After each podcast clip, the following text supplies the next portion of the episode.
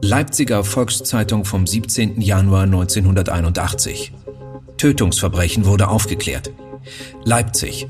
In der Nacht vom 14. zum 15.01.1981 wurde in Leipzig-Möckern ein vorsätzliches Tötungsverbrechen verübt. Mit aktiver Unterstützung der Bevölkerung gelang es, dieses schwere Verbrechen kurzfristig aufzuklären und den aus Leipzig stammenden Täter festzunehmen. Ein Ermittlungsverfahren wurde eingeleitet und Haftbefehl erlassen. Die deutsche Volkspolizei spricht allen Bürgern, die an der schnellen Aufklärung durch Hilfe und Hinweise mitwirkten, den Dank aus.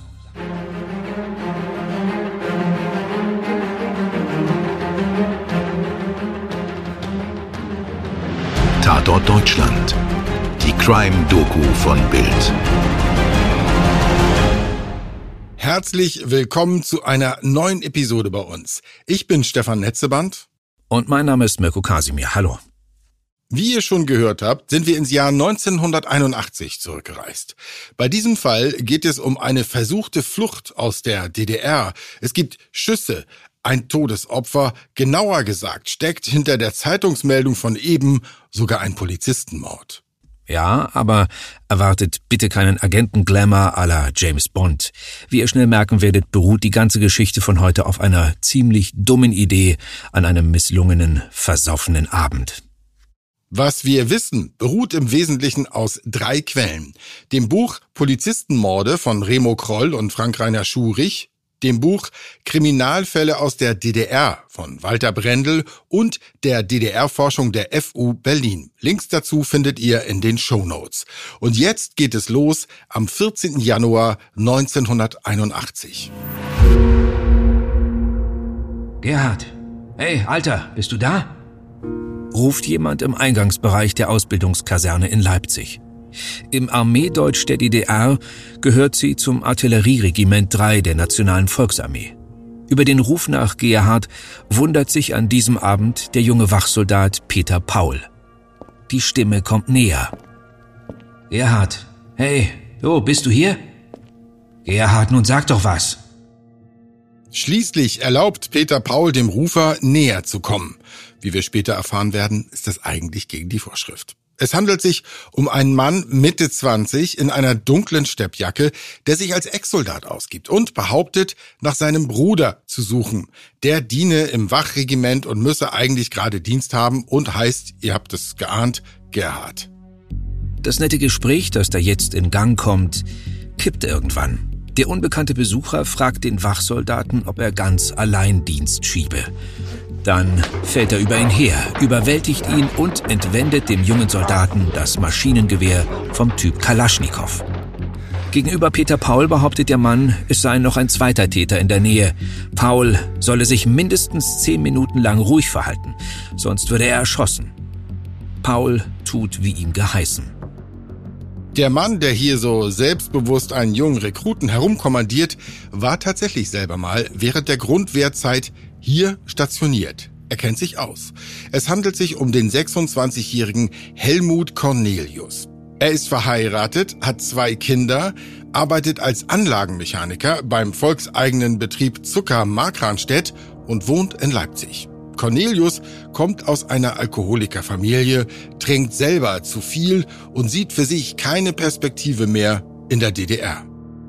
Cornelius ist wegen seiner Trinkerei schon auffällig geworden und vorbestraft. Er zeigt außerdem rechtsradikale Tendenzen und sympathisiert mit der westdeutschen Wehrsportgruppe Hoffmann. Die habt ihr übrigens vielleicht schon in unserer Folge über den Anschlag auf das Oktoberfest in München kennengelernt, die ja ebenfalls im Jahr 1981 verortet ist. Ihr findet diese Doppelfolge mit dem Titel Tod auf der Wiesen in unserem Tatort Deutschland Channel. Wir haben die so im Juni 2023 aufgenommen. Schon tagelang vor dem Überfall auf den Wachsoldaten geht Cornelius auf Sauftour. Später tauchen die Namen seiner Getränke auf, wie eine Liste sämtlicher DDR-Spirituosen. Weinbrand Edel, Weinbrand Grand mit Rhein, Schnaps der Marke Eisklarer, Schnaps Aschekeller und eine Flasche Apfelkorn. Zuletzt besäuft Helmut Cornelius sich mit seinem ebenfalls versoffenen Kumpel Karl Wittleder in einer Kneipe. Je blauer er ist, desto wirrer faselt Cornelius von einer Flucht in den Westen. Er werde sich an seiner ehemaligen Kaserne ein Maschinengewehr besorgen und dann am Flughafen Leipzig-Steuditz einen Flieger in den Westen kapern. Saufkumpan Wittleder soll am besten noch sofort und gleich vor Ort ein Auto für die Fahrten zur NVA und den Flughafen besorgen. Cornelius scheucht ihn los. Karl Wittleder geht zum Schein auf die Anweisung ein. Tatsächlich sucht er aber schnell das Weite. Helmut Cornelius aber, der zieht im Wahn tatsächlich sein Ding durch. Frisch bewaffnet mit der Kalaschnikow von Peter Paul zieht er zu Fuß los, um ein Auto zu besorgen. Nicht viel mehr als 500 Meter von der Kaserne entfernt klingelt er an einer Haustür, bedroht im Erdgeschoss eine Frau namens Inge Wintermann mit dem MG und verlangt ein Fahrzeug. Aber die Arme, die hat gar keinen Wagen. Genauso wenig wie ihr Nachbar Herr Weise. Auf dem Weg hoch zu ihm löst sich aus Cornelius Waffe ein Schuss, der im Hausflur stecken bleibt. Frustriert zieht Cornelius zum nächsten Haus und klingelt bei Frank Schneider. Er habe einen Autounfall gehabt und brauche dringend Hilfe. Und hier wäre diese unselige Geschichte beinahe zu Ende. Denn der 50-jährige Schneider lässt sich von den Drohungen des betrunkenen und bewaffneten Mannes an der Tür nicht beeindrucken. Cornelius macht Anstalten, in Schneiders Wohnung einzudringen, aber der wehrt sich. Im Laufe dieser wilden Rauferei fällt sogar die Waffe auf den Boden und wenig später stürzt dann wiederum Schneider eine Treppe. Er wird zwar im Gesicht, an der Schulter und am Hintern verletzt, aber das hilft Helmut Cornelius auch nicht bei seinen planlosen Versuchen, endlich ein Auto zu erbeuten. Jetzt immerhin gibt er diesen Teil des Plans auf und tritt die Flucht an. Beim Wegrennen hört er noch eine Frau um Hilfe schreien. Er entsichert die Maschinenpistole und gibt ein paar Schüsse ab. Betrunken und außer Rand und Band irrt Cornelius jetzt durch die Sleevogtstraße, mittlerweile gut zehn Fußminuten von der Kaserne entfernt. Und hier an der Ecke Sleevogt-Yorkstraße nimmt die planlose Tour ihre tödliche Wendung. Gegen 0 Uhr 20 bemerkt Cornelius, dass nördlich von ihm ein Streifenwagen der Volkspolizei die Sleevogtstraße kreuzt. Ohne lange nachzudenken, eröffnet er das Feuer und schießt das ganze Magazin leer. Im Auto sitzen die Polizisten Gerhard Gergaut und Lutz Hartwig. Gergaut wird tödlich getroffen, Hartwig schwer verletzt.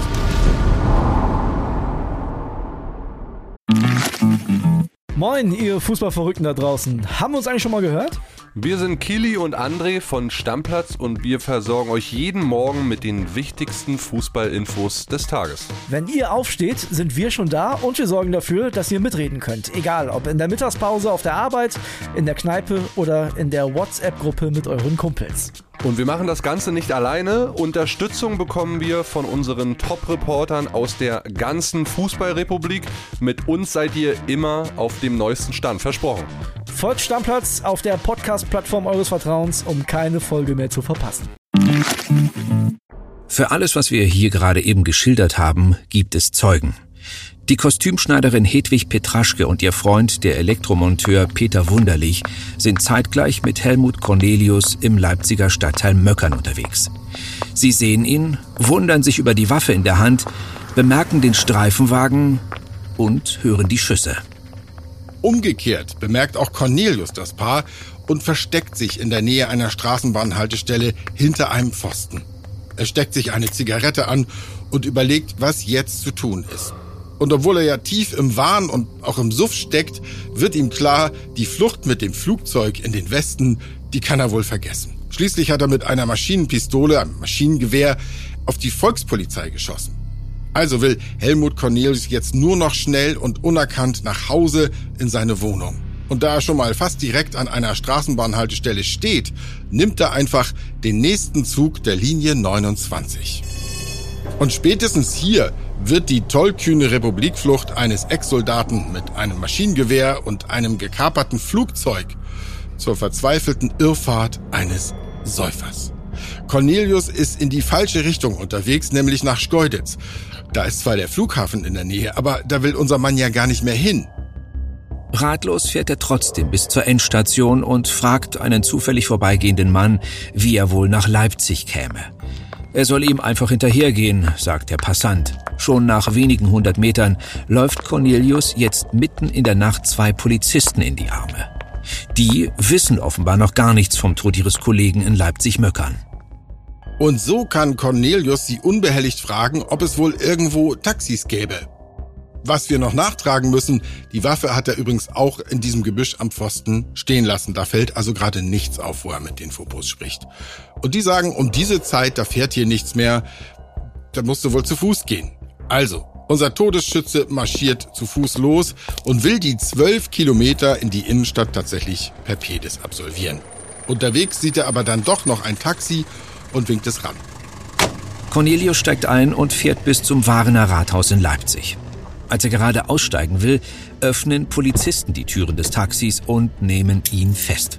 Denn mittlerweile hat sich über Polizeifunk herumgesprochen, was passiert ist. Bis hin zum Hinweis, dass ein Verdächtiger ein Taxi genommen hat. Die buchstäbliche Schnapsidee einer Flucht endet mit einem Todesopfer, einem Schwerverletzten und einem Täter in Handschellen. Aus einer ganz anderen Perspektive fasst Buchautor Walter Brendel diese Nacht zusammen, nämlich aus der des Opfers. Vor Dienstantritt am Abend verabschiedet sich Gerhard Gergaud von seiner Frau und seinen zwei Kindern. Seit fast zehn Jahren geht der Volkspolizist im Schichtdienst mit Kollegen auf Streife. Er hatte Nachtdienst. Und in dieser Nacht waren auch die sogenannten Kaufhallentouren dran. Mit Kontrolle des Verschlusses, die ordnungsgemäße Lagerung des Leerguts, die Verriegelung der Fenster und so weiter. Routinearbeit. Am nächsten Morgen überbringt die Kripo seiner Familie die schreckliche Nachricht vom Tod des Kollegen. Die fünfjährige Tochter erwartet eigentlich ihren Vater, der jetzt vom Dienst zurückkommen müsste. Sie öffnet die Tür, aber da stehen Männer in langen Mänteln. Ehefrau Martina geht dann auch zur Tür, kaum fertig angezogen, und bittet die Männer ins Haus. Helmut Cornelius hat um diese Zeit schon seine ersten Verhöre hinter sich. Er zeigt sich geständig und kooperativ. In den folgenden Wochen rekonstruieren die Kriminalpolizisten mit ihm nicht nur die Tatnacht, sondern auch seinen Weg in die Alkoholsucht. Schon seit 1970, so schildert es Cornelius, sei er Stück für Stück dem Suff verfallen. Cornelius erzählt auch seine Familiengeschichte. Schon sein Vater sei ein Trinker gewesen.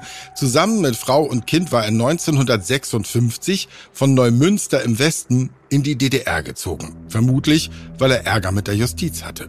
Cornelius schildert auch, dass er unter Alkoholeinfluss streitlustig und aggressiv werde. Sein Bedauern über die Nacht zum 15. Januar 1981 fasst er schließlich in einem Brief zusammen. Ich, Helmut Cornelius, möchte zu den Straftaten, die zu Protokoll stehen, Stellung nehmen.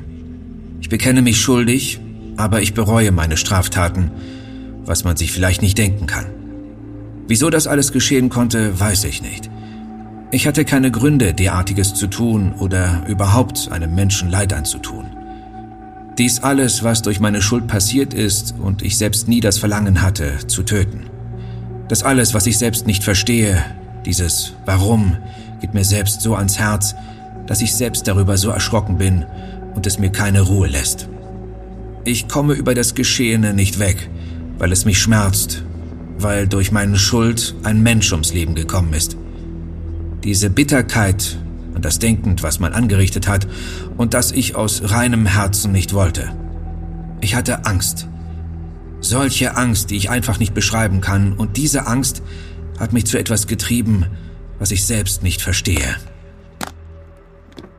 Kurz gesagt hat die Polizei zusammen mit den Zeugenaussagen und Beweismitteln wie den Projektilen dieser Maschinenpistole sehr schnell alles beisammen, was für eine Anklage nötig ist.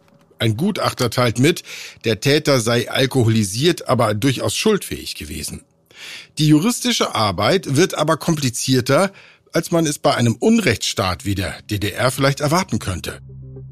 Die Staatsanwaltschaft wirft Helmut Cornelius nicht nur Raub, Mord und versuchten Mord vor, sondern auch Terror gegen die DDR. Letzteres lässt das Gericht aber nicht gelten. Und das, obwohl Cornelius ja bekanntermaßen Sympathien für die neonazistische Wehrsportgruppe Hoffmann geäußert hatte. Verurteilt wird er zu lebenslanger Haft und Schadenersatz. Er sitzt die Strafe in Bautzen ab und erlebt den Untergang der DDR hinter Gittern. Auf seinen Antrag hin wird aus der lebenslangen Haft 1991, also schon zu bundesrepublikanischen Zeiten, dann eine 15-jährige Strafe. Aber nicht mal die sitzt er noch vollständig ab. Nach einigen Freigängen wird er im Sommer 1991 wegen guter Führung und einer positiven Prognose entlassen. Ein Nachspiel hatten die Ereignisse des 15. Januar 1981 übrigens auch für den jungen Wachsoldaten Peter Paul. Er hatte nach Verlust seiner Waffe angegeben, Cornelius habe ihn vollkommen überrascht und quasi hinterrücks niedergeschlagen. Bei Verhören musste er später allerdings zugeben, dass die beiden sich vorher entspannt unterhalten hatten. Das war also ein Fall, der zwar in der DDR spielt und mit einer versuchten Flucht zu tun hatte, in dessen Mittelpunkt aber ehrlicherweise ein Trinker stand, der im Chaos zum Polizistenmörder wurde. In einem anderen Fall dieser Zeit war durchaus umstritten, dass die Flucht aus dem Unrechtsstaat DDR jedes Mittel rechtfertigt. Diesen Fall, der vom Flüchtling Werner Weinhold handelt, den erzählen wir euch auch in Kürze hier bei Tatort Deutschland. So viel für heute. Das Skript hat Stefan Netzeband erstellt. Die Quellen dazu findet ihr wie immer in den Show Notes. Postproduktion durch Schwarz Audio Berlin. Vielen Dank, dass ihr mit dabei wart. Habt ihr Anregungen, Kritik oder Fallvorschläge? Dann schreibt uns gerne eine E-Mail, eine WhatsApp oder eine DM bei Instagram. Wir freuen uns, wenn ihr auch beim nächsten Fall wieder mit dabei seid. Euer Mirko und euer Stefan.